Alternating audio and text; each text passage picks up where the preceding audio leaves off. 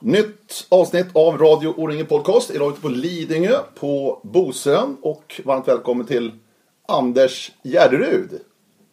Tackar, tackar. Ja, kul att du är med här på Radio O-ringen Podcast. Eh, ute på Bosön. Är och har varit en stor del av ditt liv, Anders, verkligen Bosön. Ja, det kan man väl säga. Jag är uppväxt här ute och har varit här och bland annat tittat på svenska VM-laget 1958 i fotboll som höll till där ute i uppladdningen. Med Kurre Hamrin och Nacka Skoglund och hela det gänget. Det är en sån, där, en sån där historia man gärna minns och återkommer till. Alltså, du var, alltså, de låg här ute då under fotbolls-VM? Ja, de låg här. Jaha. Men annars är du här en, en, en smält degel verkligen och en, en, symbol för svensk idrott i mångt och mycket. Ja det är det. Det är mycket utbildning här och väldigt mycket träning här. I och för sig har väl friidrottsträningen flyttat mer och mer härifrån till andra hallar runt om i Stockholm men fortfarande är det ju en träffpunkt för idrotten. Mm. Och um, det går ju inte en dag utan man träffar någon människa som det är intressant att prata med. Och du jobbar fortfarande här ute? Jag jobbar här måndag, tisdag, onsdag, torsdag förmiddagar jobbar jag här ute med eh, i Folkidrottshögskolan. Ja. Ja. Mm. Vad, vad är du typ av lärare alltså? Ja, jag är äh, idrottslärare. Mm. Ja. Spännande. Ja. Och fortfarande har du ju nästan bägge fötterna i eh, idrottslivet. Både som tränare, mentor, bollplank mm. och även då som vi vet också som expertkommentator. Mm. Sveriges Television mm. på friidrottssidan. Och även orienteringssidan en hel del. Mm. Så att eh, du har ju verkligen eh, levt i det här livet hela tiden. Men om vi börjar från början. Orientering Anders. Det var din idrott egentligen från början. Ja, det var det väl. Eftersom mina föräldrar var orienterade, eller pappa var orienterare, så var det ju, var det ju ehm, väldigt mycket orientering från tidig ålder förstås. Men det var ju allting annat också. Jag, jag åkte skridskor, spelade handboll, eh, kastade varpa. för att nämna något. Va? Och eh, sen då så visade det sig att jag sprang lite fortare än alla andra. Det var en talang som jag förstod jag hade ganska tidigt. Så att eh, från att ha börjat som orienterare då haft det som huvudidrott fram till 16-17 års ålder så växlade jag över till friidrott. Vad, vad, vad var det som att du hittade friidrotten då så att säga och inte satsade vidare på orienteringen? Ja, det var väl att eh, orienteringen fick ett avbrott då. Var det 62 eller 63? Gulsotstånd. Ja, 62. Våren 62. Våren 62, just det. Mm, mm. Och istället då för att springa orientering så sprang ju alla orienterare terräng. Och då, då var ju terränglöpning jättestort. Det fanns ju och populärt. Så att eh, vi var många orienterare som sprang och eh, där gick det väldigt bra. Och sen då på sommaren så blev det några barnlopp och sen var det igång. Sen var det igång? Ja. Och medeldistansen var det som passade dig alltså till att börja med? Ja, alltså medeldistansen passar, passar mig fortfarande och har passat mig hela tiden bäst eh, rent eh, mentalt. Jag gillar fart mer än ligga och gneta och gnata. Så att långdistans eh, tävlingar har jag aldrig liksom, jag har haft svårt för det. Däremot träna långt, det, det är en annan sak. Men ligga liksom och, och pressa under lång tid, det, nej då är det mer hellre 400 meter än 5000. Ja, just det. Ja. Har du sprungit någon morgon någon gång? Jag har sprungit ett lopp. Du har sprungit en morgon, ja. Så har du känt på det i alla fall att ja. det var inte din grej riktigt? Nej, nej, nej. nej absolut inte. Nej. Spännande. Eh, du, din, din karriär tog ju fart rätt långt. Jag, jag har hittat ett rätt skönt citat här. Ingen svensk har sprungit vackrare. I alla fall inte så vackert så snabbt. Vad beror det här på? Fick du en löpskon tidigt att du hittade det här vackra som du verkligen hade och har fortfarande Anders? Nej, det, det... Alltså... Jag tror att det är väldigt svårt att... Om man inte har en kastarm så ska man inte ge sig på spjutkastning. Eh, och har man inte rätt vinklar för löpning i medeldistanstempo, att man träffar rätt i steget, då får man också tänka om och kanske gå över på längre distans. Eller något. Men det, det, det, är talanger som man avslöjar ganska snabbt. Va? Just det här med att man har vinklarna för att antingen lyfta en skivstång eller springa eller åka skidor eller vad det nu än kan vara för någonting. Så att eh, det är ingenting som jag har tränat specifikt på att springa på ett visst sätt utan det är bara att jag, jag får vara tacksam för att jag, jag fick den konstitution från, med, med mig från början som Mm, mm. gjorde det möjligt. Genetiskt. Genetiskt, ja. Ja, precis. Nej, men det är tyvärr så. Ja. Att det är så med väldigt mycket ju. Att, ehm, är man inte snabb så är det väldigt svårt att, att träna upp snabbhet till exempel. Man, Mm. man, man, ska, man ska ha en viss uppsättning för att kunna förflytta sig så snabbt som det krävs för att bli en bra 100-meterslöpare. Mm. Och man måste ha fästen och senor och ligament och muskulatur på, i ett visst förhållande till varandra för att kunna träffa rätt i ett löpsteg. Och för att kunna ha rätt kroppshållning och så vidare. I viss utsträckning kan man ju träna sig till det här.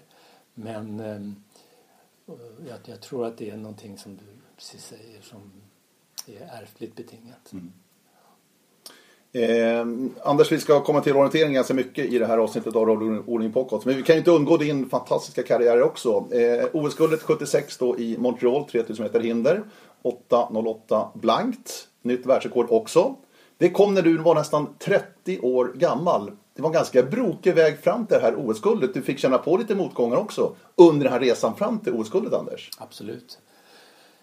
Alltså, det var inte en räkmacka för dig? Nej, nej, det var det ju inte. Men jag, alltså, lyckligtvis så eh, växte ju vi upp på den tiden jag växte upp med rörelse hela, hela dagarna. Det var, det var inte några alltså informella lekar som hade, man kan säga, som var väldigt kopplade till idrott.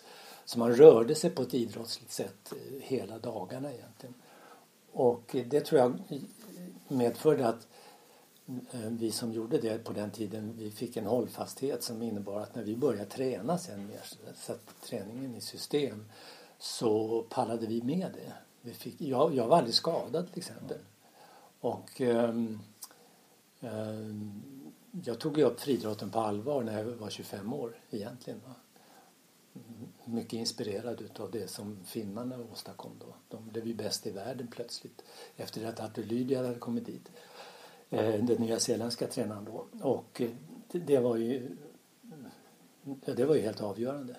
Så att från, när jag var 25 då började jag egentligen träna ordentligt. Och sen tränade jag i fem år ungefär. Och hade den utveckling jag hade. Mm.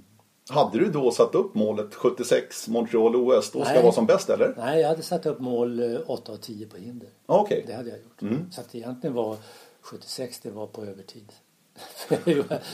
det känns lite grann så. Va? Ja.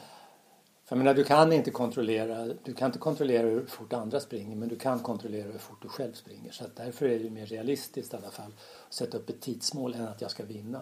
För rätt vad det kan det ju komma, det kunde komma även på den tiden en, en Usain Bolt i min gren. Eller det kom en Bob Beamon som ingen hade trott på och hoppade 8,90. Eh, och då, då hade det ju varit eh, snöpligt om man hade som längdhoppare haft som målsättning att vinna OS och hoppat 8,60 eller något sånt. Menar, sånt kan ju hända så att det, det realistiska målet var ju, det var ju tidsmål.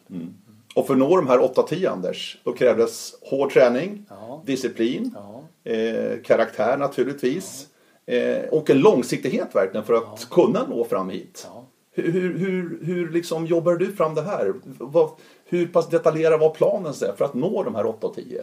Ja, alltså planen var ju, träningsplanen var ju långsiktig. Alltså det var ju så här, man sätter upp ett, eh, vad ska man kalla det för, ett barriärbrytande mål då, vilket 8 av 10 var. Ja, det var det verkligen. Ja, det var det. Då när jag började så var världsrekordet 8,25 Ja. och sånt där. Så att det var ett barriärbrytande mål på fem års sikt.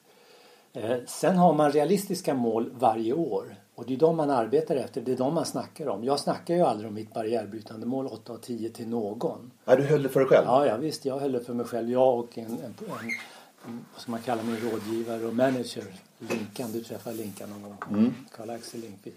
Vi pratade om det här. Men eh, det är ju någonting man inte pratar med andra om. Utan det man, det man pratar om det är det här målet man sätter för varje år som man kallar för ett realistiskt mål. Om någon frågar mig då vad, ska, vad är ditt mål? Så säger jag mitt mål är att nästa år springa på under 8,20 kan jag säga. Men jag tränar hela tiden för mitt långsiktiga mål. Hela tiden. Och eh, träningen innebär ju då i princip att det behövs ett antal, ett antal år utav mycket träning helt enkelt innan resultaten kommer. Och ehm, mer styrka då vartefter också. Och sen kanske in, innan, innan målet ska uppnås, det barriärbrytande målet, så kanske man måste tänka på att runda av säsongen och kanske runda av karriären något. Alltså trappa ner mm. för att vara säker på att man är helt återhämtad. Mm. Men mycket träning. Jag har läst ett litet citat här som jag ska ta. Elitidrottare kan säga att de tränar ett pass om dagen. Det innebär att det är 24 timmar långt. Mm. Det vill säga, det är hela dagen som tas i anspråk för att få ut någonting av träningen. Ja. Är det det du menar eller? Ja, först var den här framgångsformen som jag har snackat om att det är två, två gånger Eh, 2 gånger 7 gånger 52 gånger 10 det vill säga två pass om dagen, sju dagar i veckan, 52 veckor om året i tio år. Det är liksom framgångsformen. Men den professionella hållningen till det här det är ju att man stryker den där tvåan och skriver en etta istället. Att man bara tränar ett pass om dagen. Men å andra sidan så är det passet på 24 timmar. Det är ungefär så som jag uttryckte tror jag. Mm. Och det innebär ju inte att man är i spåret eller ute i skogen 24 timmar. Men det innebär att man hela tiden i allt man gör har idrotten i fokus. Man, eh, alltså, det är inte otur om man blir sjuk. Det är inte otur om man blir skadad. Utan du har varit klantig. Det måste man utgå ifrån. Du säger det alltså? Ja.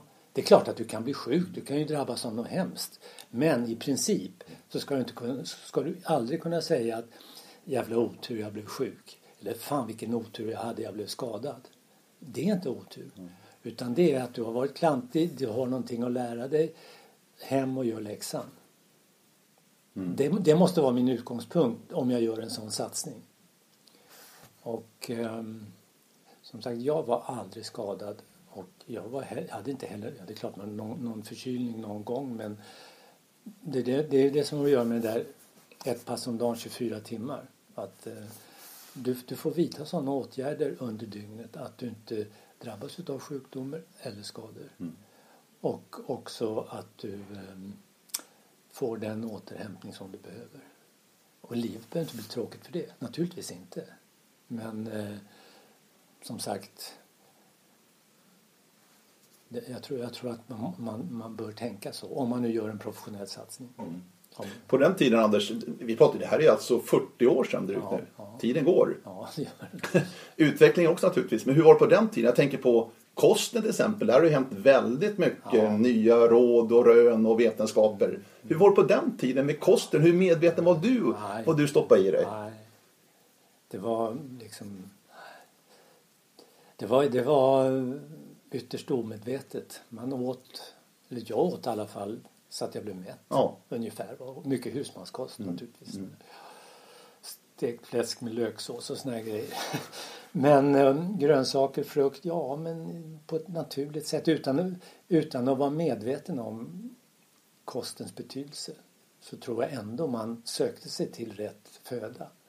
För man märkte vad som funkade så att säga. Mm. Och dryck också nu. Vi drack ju aldrig då när... Eh, jag vet de här Solvikingarna i Göteborg var en, en klubb. De drack inte under loppen och så det behöver man inte göra. Men vi spottar aldrig så. Man sparade på vätska alltså. Ja.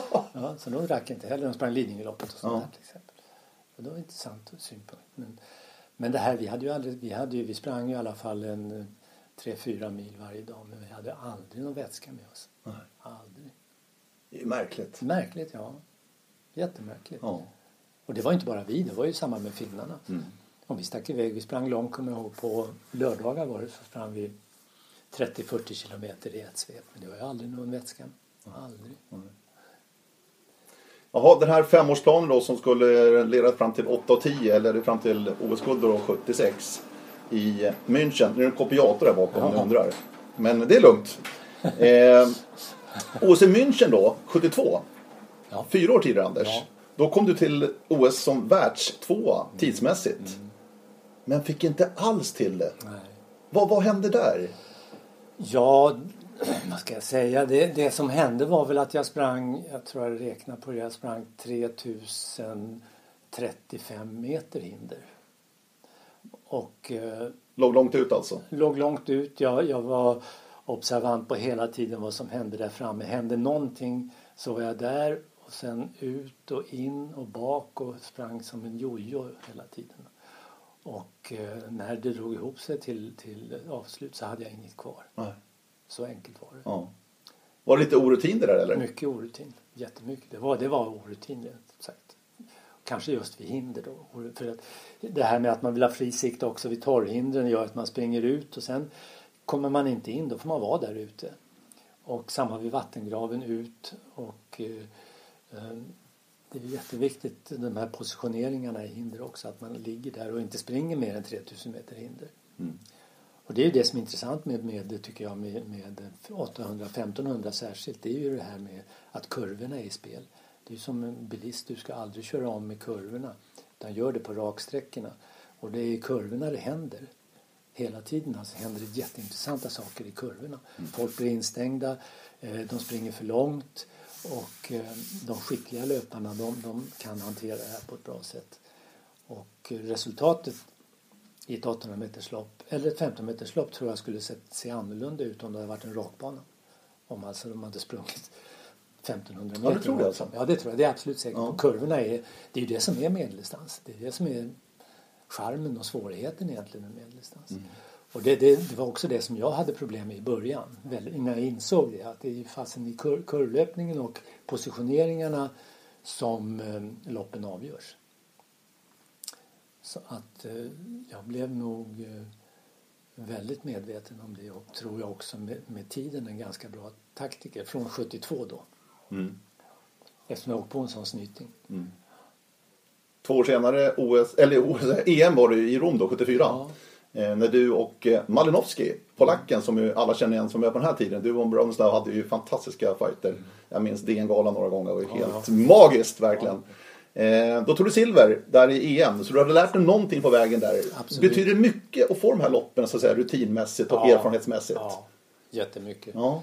Det var, det var en stor framgång för mig upplevde jag det som. Det var, då var jag på rätt väg. Då visste jag att nu, nu kommer jag också om, om, om ett eller två år slå det här, det, det, nå upp den här målsättningen jag hade. Jag var på bra väg då. Va? Men ehm, ja, det var en bra checkpoint kände du ja, där. absolut jättebra. Ja.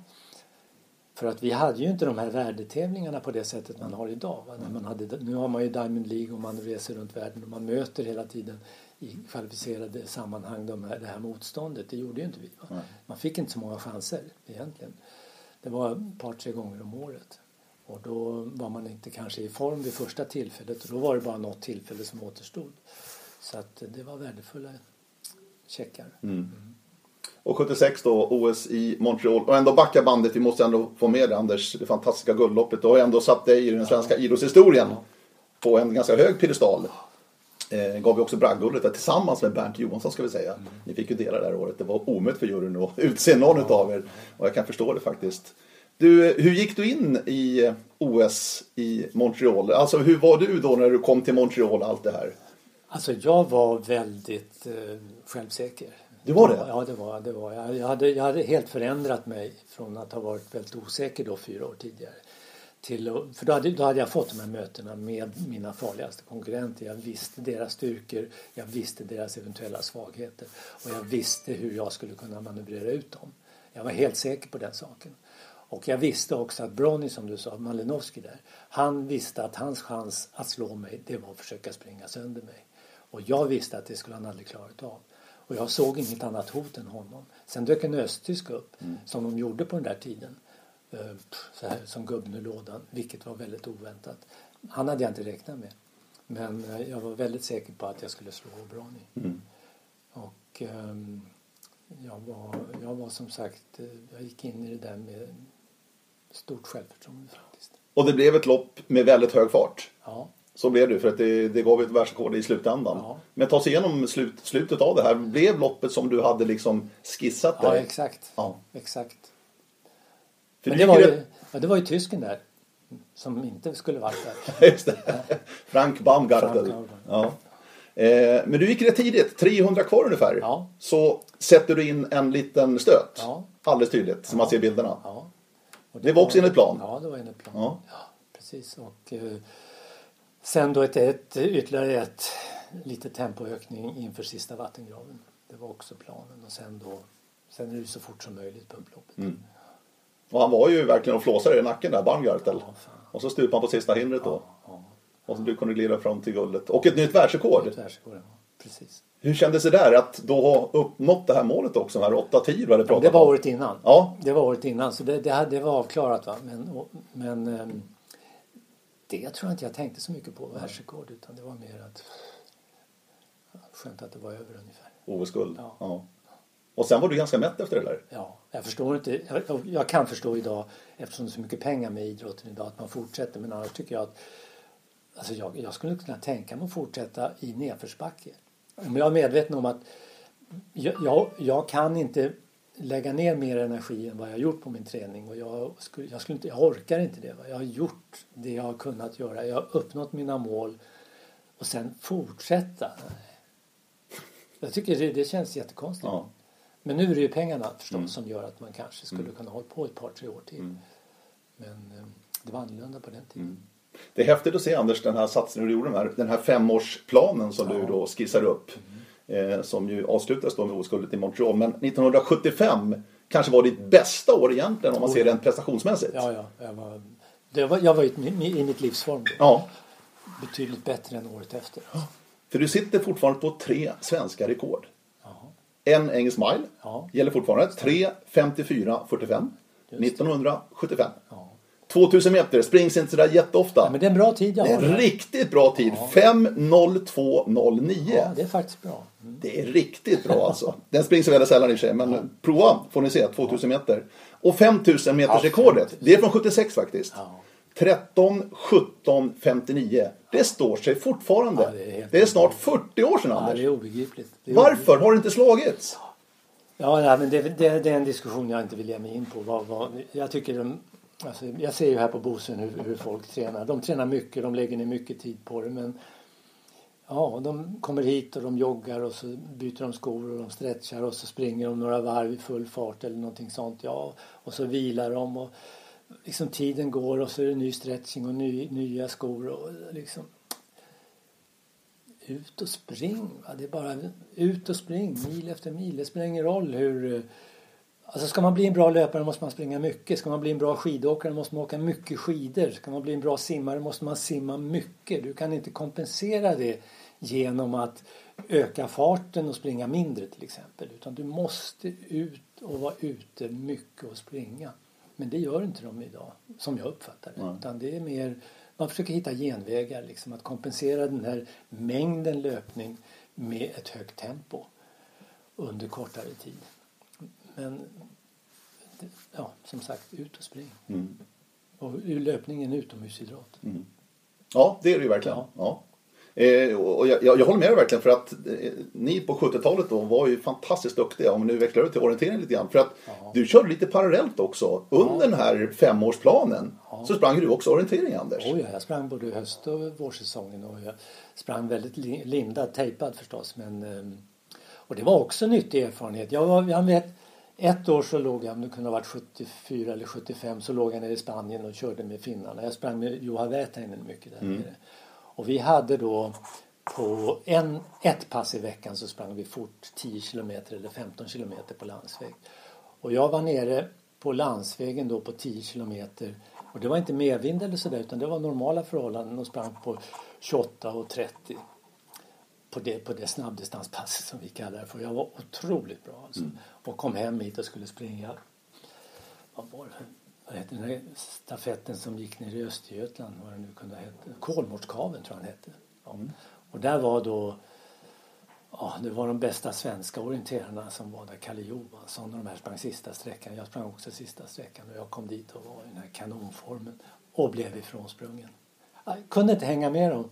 För det var en sån, det var en sån här, det var dels var det en kuperad terräng och dels var det då Lite knöligt sådär. lite, lite knöligt och lite, lite hög vegetation och allt det där.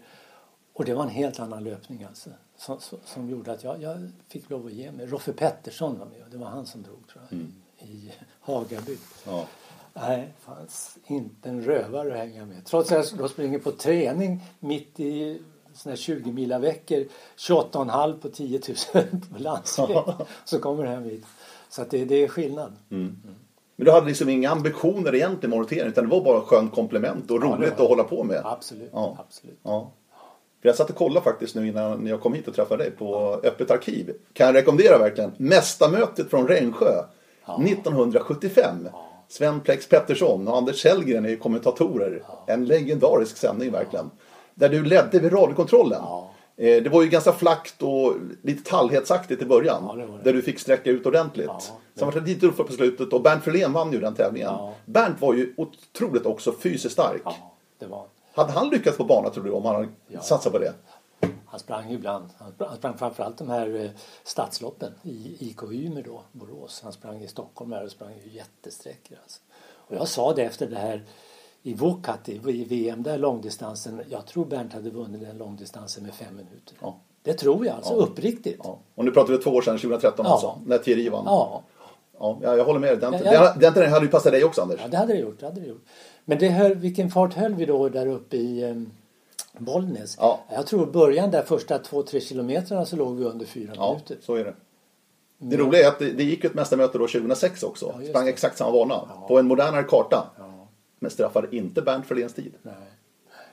Det var Simons Krepsta då, Litauen, som var snabbast på den tävlingen. Men var inte snabbare än Bernt. Nej. Nej, men eh, Så fysiskt var ni väldigt väl rustade. ja, Har det med den här träningen att göra som du säger? Att det, liksom, det tror jag. det var en, en, jag ska inte säga bättre träning, men ni, ni tränar på lite annorlunda sätt alltså. Lite Ja. mer, vad ska man säga? Lite mer gediget på något sätt. Ja, lite, lite eller vi, vi sprang mera. Vi Ja. sprang mera helt enkelt. Och vi, jag menar, vi, vi var ju jättemånga i den där generationens eh, orienterare som gjorde bra ifrån oss. Eh, Kjell-Erik Ståhl var ju landslagsorienterare. Nils-Bertil Karlsson, svensk rekord på 10 000 meter 28 minuter.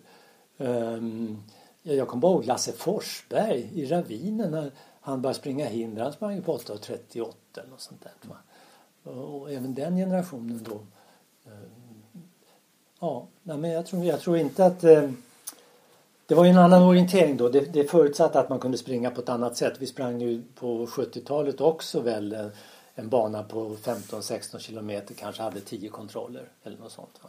Så det förutsatte att man sprang emot uppfångande mål på ett annat sätt då än vad man gör idag. Man kunde bara forcera i 7, 8, 10 minuter.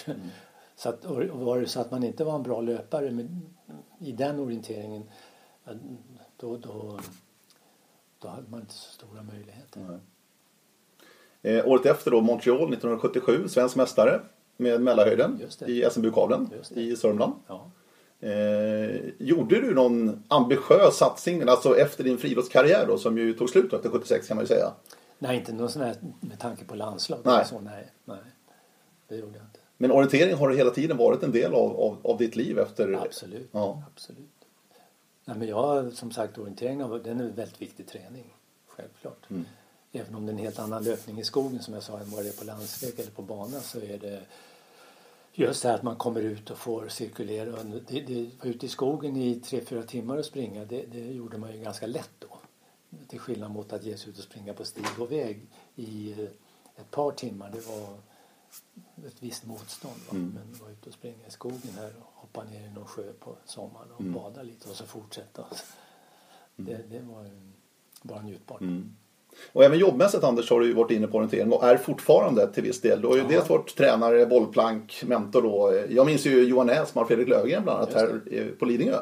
Som du har hjälpt under ganska många år. Ja. Eh, Mårten Boström nu, Finlands bästa orienterare. Får jag nog lov att säga. Som du hjälper fortfarande. Ja.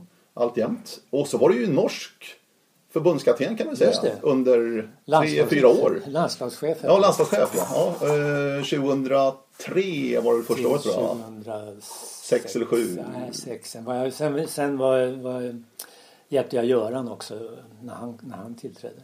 Mm. Men eh, nej, det, var, det var kul. Vi har, vi, vi har fortfarande norskt rekord från eh, svensk VM i Sverige 2004. Med antal medaljer Mm. och sådär. Det brukar jag påpeka så fort jag träffar norrmän. Mm. Hur var det där då? Då har du varit, du hade varit förbundskapten på friidrottssidan också under ett par svängar ju. Ja. Eh, på 90-talet. Eh, och så kommer det här då från orienteringen Ja. och Norge. Ja. Vad kände du i det läget? Nej, jag var... var, var jag frågade vad, vad 17 är, vad, vad, vad är anledningen? Nej, men då, då ville de ha lite nya influenser i sin, i sin orientering. Och så visste de det för jag jobbade med Fredrik en hel del då. Och Fredrik, fan att han, att han stukade foten där. Jag tror att det var uppe i Idre förresten. 2002 eller sånt där. Kan ja. Han var så bra den vårsäsongen. Mm. Så att eh, jag tror inte, inte ens norrmännen hade rått på honom då. Och det var synd. Men i alla fall eh, det också eh, var väl lite grann i bakgrunden. Att de hörde av sig. Mm. Och vad, vad, bidrog du med? Vad, kände du liksom, vad, vad kom du in med som de sög åt sig av? Nej, men jag tror att det de var ute efter då, det var ju, de, var, de är ju fortfarande erkänt duktiga i norsk terräng där det är kraftiga motlutar, det är tungt i backen. Men i kontinental orientering så hade de svårigheter. Och jag tror att de helt enkelt ville utveckla landslagets styr, löpstyrka. Så det, det, var ganska mycket mitt fokus och mitt eh, uppdrag eh, när det gäller träningen. Men, men eh, sen fick jag ju bättre kontakt med vissa än andra och Holger till exempel, Holger Hott som hade hållit på länge styrde jag om i träningen ganska mycket. Jag jobbade också med han Staff och Björnar väldigt mycket. Mm. Björnar som var på utförsbacken då lite grann. Han hade svårt med motivationen och kom överens om att han skulle helt radikalt förändra sin träning för att få inspiration igen och göra någonting annat, vilket han också gjorde. Men framförallt det här att eh, få dem att bli bättre i kontinentalterräng. Mm. Inför VM i första hand i Schweiz 2003. Mm. Men sen då när det gick i, i nordisk terräng här i Sverige så gick det ju jättebra. Som sagt. Mm. Vad gjorde du? Alltså Björnar då som hade tagit VM-guld 99, vann sen VM-guld också i Sverige 2004 då på långdistansen. Ja. Vad, vad, kom du in med som gjorde att han då tände till igen och fick lite ny gnista och lyckades ta ett VM-guld då i Sverige? Ja, men det är mycket samtal som rör, alltså få tillbaks motivationen hos honom. Och det, eftersom man ägnar så pass mycket tid åt träning så kan man hitta nya infallsvinklar på träningen som kan ses lite spännande som är lite nyheter och som gör att den här vardagen, det här slentrianet man har upplevt år efter år efter år som kanske det finns ett motstånd av att ge sig in i igen. Att man bryter det mönstret och lägger in nya saker i träningen. Mm. Och um, det tror jag motiverade Björnar. Mm. han, stod, han stod och vacklade inför 2005. Jag tror det var sista året han gjorde.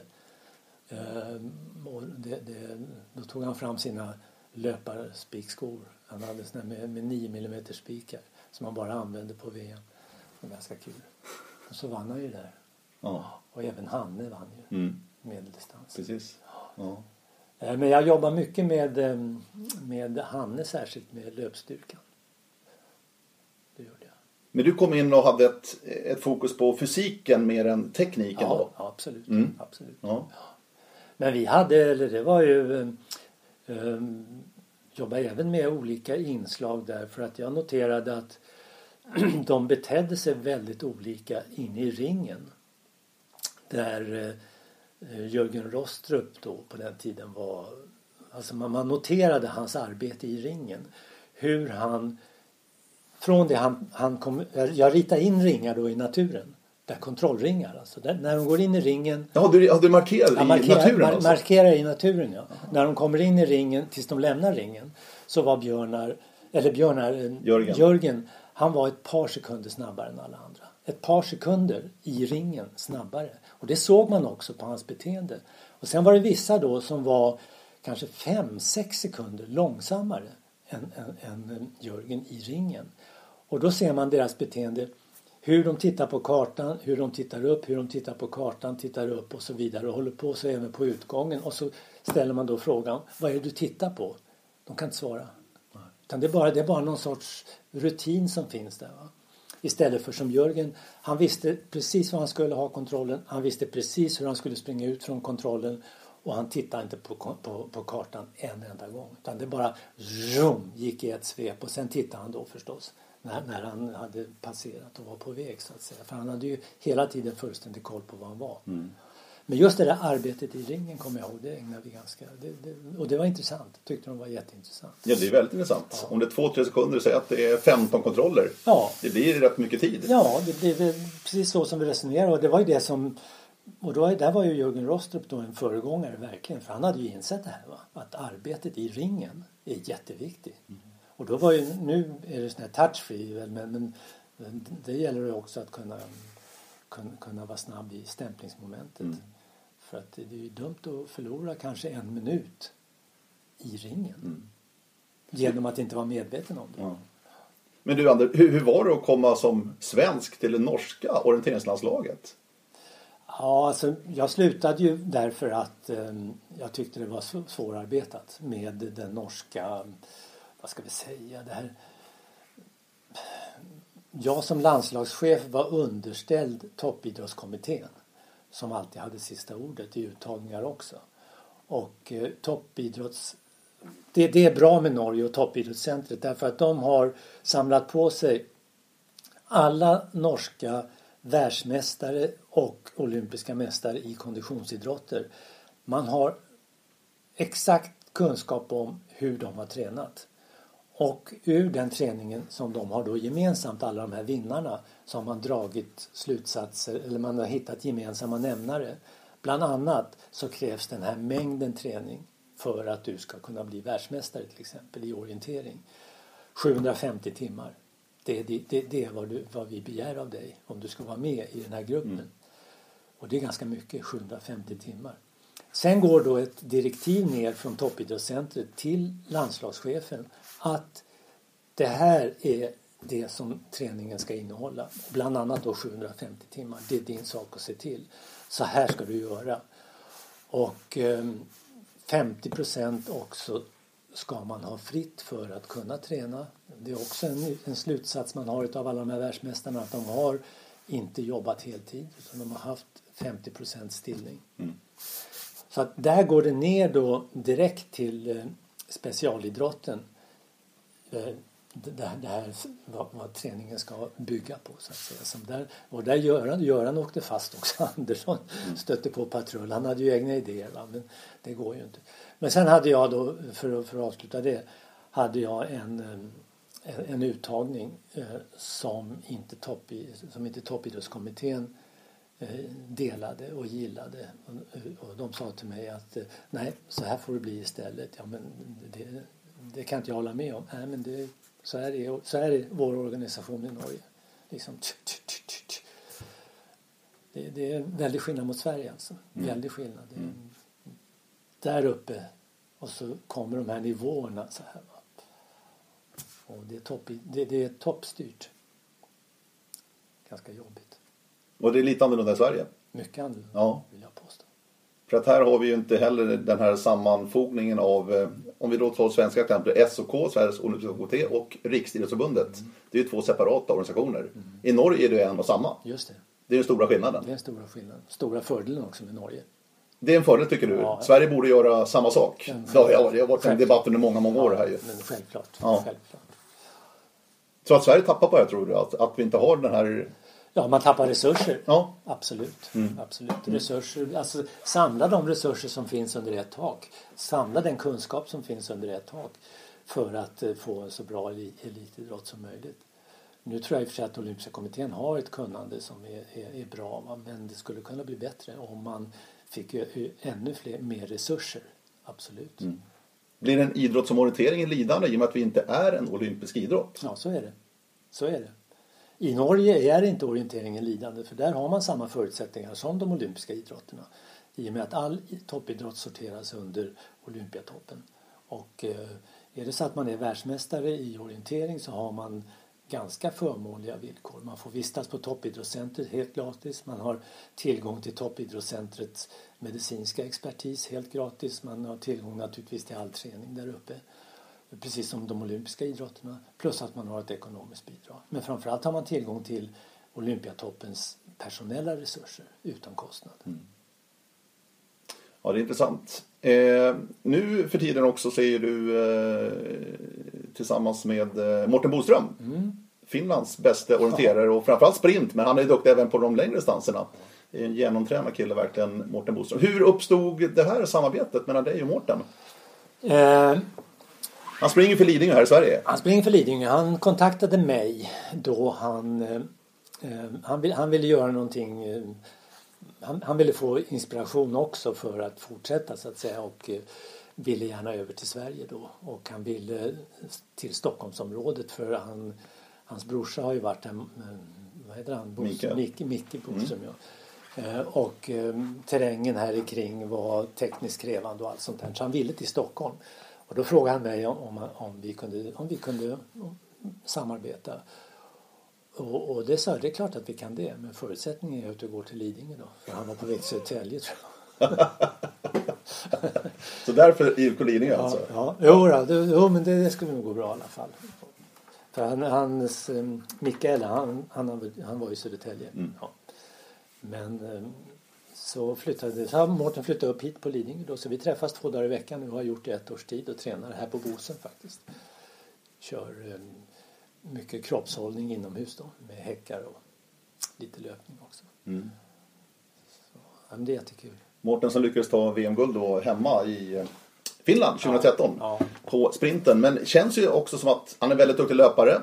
Han har varit ganska spretig kan jag tycka utifrån sett då. Att varit både där och där och där och där. Jag inte riktigt vet vad han satsar på. Hur, hur har du jobbat med det där? För att, Han älskar ju att springa. Ja, han älskar förstår det. verkligen att springa och få upp upplevelser i samband med sin, med sin löpning. Eh, sen var han, eh, apropå årets VM då, så var han själv övertygad om att hade han inte sprungit sprintstafetten så hade, han, så hade det räckt på den individuella sprinten. Mm. Så han, han var ganska ångerfull att han ställde upp i det finska laget som ändå inte hade några stora möjligheter. Så det var lite synd. Men han, han, ville, han, han hade, när han kom hit då så ville han utveckla sig på långdistans och prioritera långdistans. Och det, det var också så att träningsinnehållet var inriktat på långdistans. Och det gick ganska bra under våren också. Han placerade sig på några världscupstävlingar tror jag bland de tio bästa och även på några svenska Grand Prix-tävlingar bland de tio bästa. Och eh, han sprang bra på finska han sprang bra på långdistans helt enkelt. Men sen då så gick det också bra på sprint på vårkanten här. Och då börjar man mer och mer högljutt från finskt håll prata om att Mårten skulle fokusera på sprint. Så, alltså, ändra inriktning från då långdistans som det hade varit då hela mm januari, februari, mars och april och sen kom då maj och de här sprinttävlingarna och då såg man det att mhm, nej, Mårten ska nå. Och så, då blev man väldigt påverkad av det. Och han, la, han la inte ner långdistansambitionerna men eh, i samråd då med finska ledningen så började han helt och hållet egentligen prioritera sprint. Från och med juni kan man säga. Så um, nu, nu vill han igen uppta den här långdistansambitionen då inför, Sverige, inför Sverige här, eh, VM i Sverige. Men eh, fortsatt, fortsatt jag menar, blir han bra på den typen av löpning så är han också bra på sprint. Det är ju bara så. hur jobbar du Anders när du kommer in ny adept och Mårten Boström här? Tar du in information vad gäller träningsdag, böcker och sådär, vad han har gjort för att kunna sätta in hans situation? Eller hur, hur jobbar du Ja, liksom jo, för men att självklart. lära känna den här individen? Självklart gör jag det. Va? det. Det är mycket samtal i början också. Ja, visst är det det. Och, eh, För att du ska skapa en bild liksom. ja, Hur vi ska gå vidare. Och sen hur, hur, vad han har för några styrkor och svagheter som löpare. För Mm. Vi körde ju när, när, han, när han skulle få inriktning då, som han sa, han ville ha inriktning långdistans. Så får man ju titta, hur ser långdistansen ut borta i Skottland och hur kommer den se ut i Sverige? Jo, det kommer att bli väldigt krävande långdistanser. Det kommer att bli mycket tung löpning i tung, tung ja, un, under, undervegetation i myror och så vidare. Så vi, har varit, vi var nere två dagar i veckan och sprang eh, i, i myrarna kring Ormputten. Ja. För, för han skulle få lyfta, lyfta, lyfta. Han var ute i, i 1,50 som mest. Och då alltså sprang, en- en- han, fick en, han fick en slinga iritad på kartan på ett eh, 5000 då som man kunde springa på i mossen som tog en 10 minuter, en kvart. Sen fick han tre kontroller att plocka och sen en ny runda i mossen så höll han på sig nästan två timmar. Och bara lyfta, lyfta, lyfta, lyfta, lyfta. För han är förhållandevis bra på hårt underlag. Va? Men just det här att, eh, att eh, jobba under lång tid i, i sån krävande terräng. Det, är- det är hans eh, utvecklingsområde egentligen. Och han blev betydligt bättre på den typen av löpning också. Men sen som sagt så, så blev det mer och mer inriktning på, på sprint och då blev det annan inriktning också på löpning. Men hur är det i dina ögon? Går, det att vara bra på både och. Jag menar, det är väldigt skillnad både tidsmässigt Mm. och löpmässigt. En långdistans och en sprint. För sprinten oftast i dagens läge, nio fall av tio i alla fall, så är det ju ganska hårt underlag Ja. som gäller. Ja, Ganska plant. ja. Går det att lyckas på båda fronterna? Det går ju va, men eh, det är inte alldeles enkelt. Utan då måste man vara, tror jag, exceptionellt, vad ska man kalla det för, ja, talangfull. Eller man måste ha ett oerhört brett register för att klara det. Va? Men det tycker jag är bra nu med den här nya ordningen inom världsorienteringen. Att man får skogsdistanserna för sig och sprint för sig. Så att man får se alla bästa orienterare också på sprint. För då får man se hur Thierry Chouchou gör sig mot eh, Mattias Kuburz till exempel. Men Mattias Kuburz är alltså en sån här kille som kan klara både sprint och medeldistans i tuff terräng. Även om jag, jag är inte så säker på att eh, den här jättetuffa nordnorska terrängen att han skulle kunna göra sig gällande där, det vet jag inte. Men eh, det, det finns ju vissa som klarar både och. Va? Men det ska bli kul att se nu när alla kan vara med på sprint. eh, Till skillnad mot som det har varit. Men även om orienteringsmässigt är det ganska stor skillnad. Sprinten är Ja. ju väldigt, alltså det är snabba beslut Ja. verkligen som tas under en mikrosekund nästan. Ja. På en karta som knappt är läsbar känns det ibland. ibland. Nej. Och det är ju Mårtens styrka. Just att, att snabbt kunna tyda kartan. Alltså snabbt kunna ta till sig den här informationen som, som, som man måste få in hela tiden i systemet och sortera det. Och det är Mårten väldigt bra på. Ehm, Så att han är ju ganska, vill jag säga, extremt inriktad på sprint i sitt tänk och sitt... Men sen också så är han, ska säga, han, han gillar ju lång distans. Va? Han gillar att springa över lång distans. Men, men jag tror hans svaghet fortfarande är det här att kunna eh, ligga och pumpa i tuff terräng under lång tid. Va? Han, är inte, han är inte ekonomisk ännu i den typen av löpning som man är i, i löpning som sker på hårt underlag. Så han skulle behöva mycket mer av den typen av styrketräning. Vad är din känsla annars då hur, hur världsorienteringen ser ut i dagens läge med det VM-programmet vi har med alla distanserna just nu då fram till 2019 i alla fall innan det blir en, en split. Är, är det liksom medialt bra? Du har ju jobbat som eh, kommentator på SVT under ett antal VM Anders. Alltså är det, är det en bra produkt som orienteringen visar tittarna? Jag tycker att, att har, den, den har inte varit bra så bra som den skulle kunna vara. Jag tycker produktionen har varit dålig och det har ju berott på, senast från VM nu i, i Skottland och det har ju berott på bristande resurser naturligtvis. Men jag tycker att ska den in på statstelevisionen i alla fall då ska man ha tillräckliga resurser för att kunna göra en så bra sändning som det bara är möjligt. Och då skulle orienteringen vara jäkligt intressant. Sen tycker jag också att eh, när det gäller orienteringen och den, den, den mediala bevakningen av orienteringen så skulle man, alltså jag tycker det är så märkligt att skidskytte kan ha miljoner, miljoner tittare och det är ju bara därför att den sker på vintertid när alla i alla fall sitter inne och bara liksom har ingenting att göra. Varför inte lägga orienteringens sprinttour och kanske till och med sprint-VM från en, en tour, en serie som startar någon gång i januari och slutar i mars med final då i mars, kanske V- kalla det för VM då med de som är kvalificerade. Och det här går då på platser där det går att springa på vintern. Det kan vara i södra Europa, det kan vara vad som helst i världen. För att hålla orienteringen vid liv hela året. För det är det friidrotten lider utav. Det är slut nu i september och sen tar man upp friidrotten igen i maj. Folk hinner glömma friidrotten under det här halvåret. Där skulle orienteringen med de möjligheter man faktiskt har kunna fylla ut hela året med orientering. Man skulle kunna få in orientering på tv skitenkelt. Man skulle kunna göra sprintorientering lika populärt som skidskytte, det är jag helt säker på. Men lägg det då under vinterhalvåret och, och du kan definitivt sälja in det på tv då också. Det är jag säker på att du kan göra.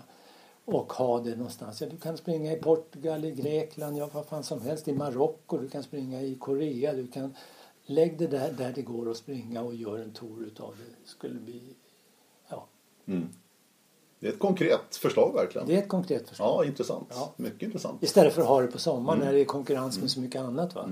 Då kanske kommer att titta Ja, sitter och tittar 75 000 på det istället för att det är 950 000 som mm. tittar. Mm.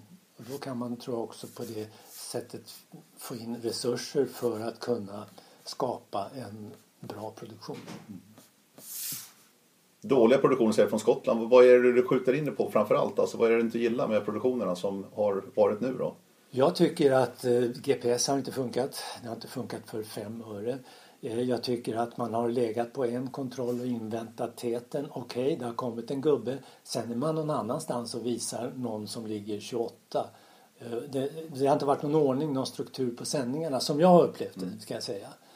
Eh, jag tycker det var jättebra sändningar vi hade uppe från Falun på EM där. Den här Tjeckien som, som gjorde det. Jättebra. Och det där är också skillnad då att, att man har man har en grafik och man har ett upplägg som man känner igen sig i från gång till gång. Det, det tror jag är viktigt va? som vi har i friidrott och som man har i skidor och så vidare. Istället för att det är olika varje gång, det är olika system. Det, det, man har inte hittat formerna för det helt enkelt ännu. Men som det var från, från jag tittade bara på stafetten och jag tittade på sprint och även medeldistans. Ja.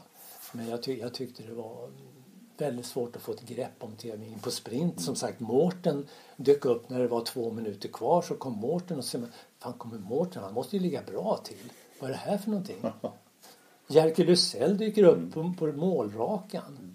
Och så har de visat jättemycket innan då från sådana som kom 48 och 86 och så vidare. Mm. Så att, om du frågar mig vilket du gjorde, vad, vad, det var som var dåligt så var det mm. det.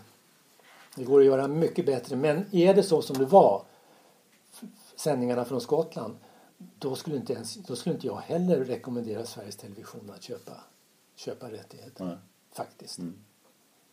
Internationella orienteringsförbundet har ju fortfarande som ett övergripande mål att bli en olympisk idrott. Mm. Har orienteringen en chans tror du att bli olympisk någon gång? Ja, alltså vi kan ju tänka oss att orientering hade varit med då på de olympiska spelen de eh, senaste åren. Vi kan ta i Rio till exempel. Vad skulle man hålla till? Mm. Hitta en terräng. Och med tanke på hur mycket värt ett olympiskt guld är så, och med tanke på hur fuskbenägna förbunden är och idrottarna är så tror jag att det är jättesvårt att hålla, hålla orienteringens särart eh, intakt. Va? Eh, så att, eh, det är inte bara fördelar alltså? Nej, absolut nej. inte. Absolut inte. Nej.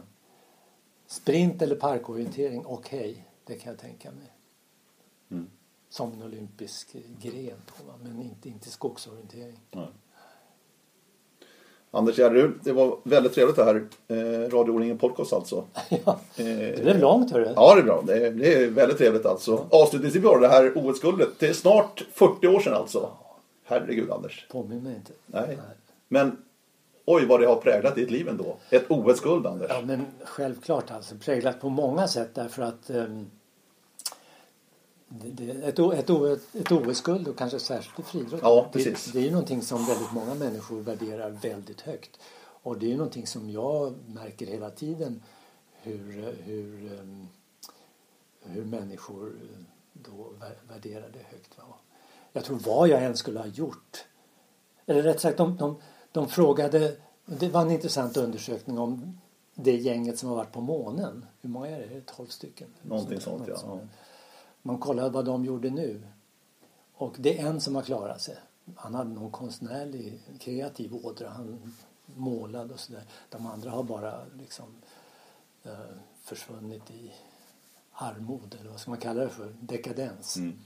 Därför, vad kan man sträva efter om man har varit på månen? Jag menar, det finns inte så mycket andra målsättningar att sätta upp som, som kan stimulera och engagera. Jag har ju varit på månen liksom. Och då, då är det lätt att tappa greppet och tappa mm. taget. Och mm. det är lite grann samma att vinna en olympisk guldmedalj. Att det är, vad ska jag bli nu då? Fan, jag tror att man skulle satsa på att bli statsminister kanske. Men det är i alla fall, eller som Ronald Reagan, det var ju skådisen som, det, alltså man, man blir påmind om det hela tiden ja. oavsett vad man skulle göra i karriären. Mm. Det, det, är en intressant tanke faktiskt. Ja det är det verkligen alltså. Man märker det på, på andra som går vidare efter mm att ha uppnått någonting som väldigt många ser som eftersträvansvärt. Va? Att det är svårt att skaffa sig den där riktiga motivationen att sätta upp nya mål som för man är ju tävlingsinriktad så man vill ju nå längre än man har gjort tidigare på något sätt inom något område. Mm. Men det är också därför som den här kreativiteten tror jag är värdefull som inte är mätbar. Som en av de här månfararna tog upp. Va? Men eh, annars som du säger, det har ju verkligen präglat min tillvaro på mm. olika sätt. Mm. Men samtidigt, det är någonting som har varit väldigt stärkande naturligtvis. Mm. Samtidigt som jag kan tänka mig att det, det är väldigt svårt tror jag om man har varit nära men inte lyckats. Men just att ha lyckats, det, i alla andra sammanhang så vet man att eh, det här kommer att greja sig. Mm. På något sätt. Och de här löpargulden är ju inte speciellt lätta. Vi har ju sett då Carolina Klüft, Stefan Holm och Christian Olsson naturligtvis. Men det är teknikgrenar. Vi hade Ludmilla Engqvist också med oskuldet i Atlanta då 96 ja. på korta häcken. Men afrikanerna har ju kommit in då på framförallt dina distanser ja, Anders, ja, som inte var med på den tiden på, på det sättet. Nej, Absolut inte. Nej. När tar Sverige nästa löparguld i ett OS, hör du? Finns det? Går det? det? det? tror jag någon gång, men då måste vi tillbaks till att eh, fostra vår ungdom på ett annorlunda sätt. Vi måste få en annan ordning i skolan till exempel. Det är nyckeln tror jag, att man får in fysisk aktivitet i plugget. Måste röra på sig mera? Ja, varje, helt enkelt. Och plugget är ju grunden för det hela. Jag säger det, om alla, om alla elever från de börjar i första klass tills de går ur nian fick eh, göra fem minuter per dag släggrotationer. Nej men varför inte? Alltså bara, då skulle vi få fram en enorm nivå på, på släggkastning i Sverige. Intressant tanke. En enkel, en enkel åtgärd va?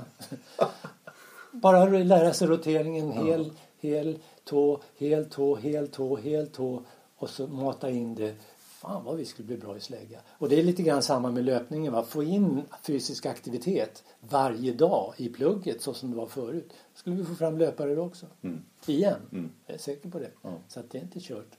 Men det är en hård konkurrens. Man säger att friidrott är väldigt konkurrensutsatt. Okej, okay, vissa grenar är det. Det finns väl ingen, ingen snabbhet, ingen talang vad det gäller snabbhet som går förlorad till exempel. Så att man kan säga att all, nästan hela jordens befolkning någon gång har testat sin snabbhet. Mm. Och väldigt många har ju också testat sin eh, uthållighet.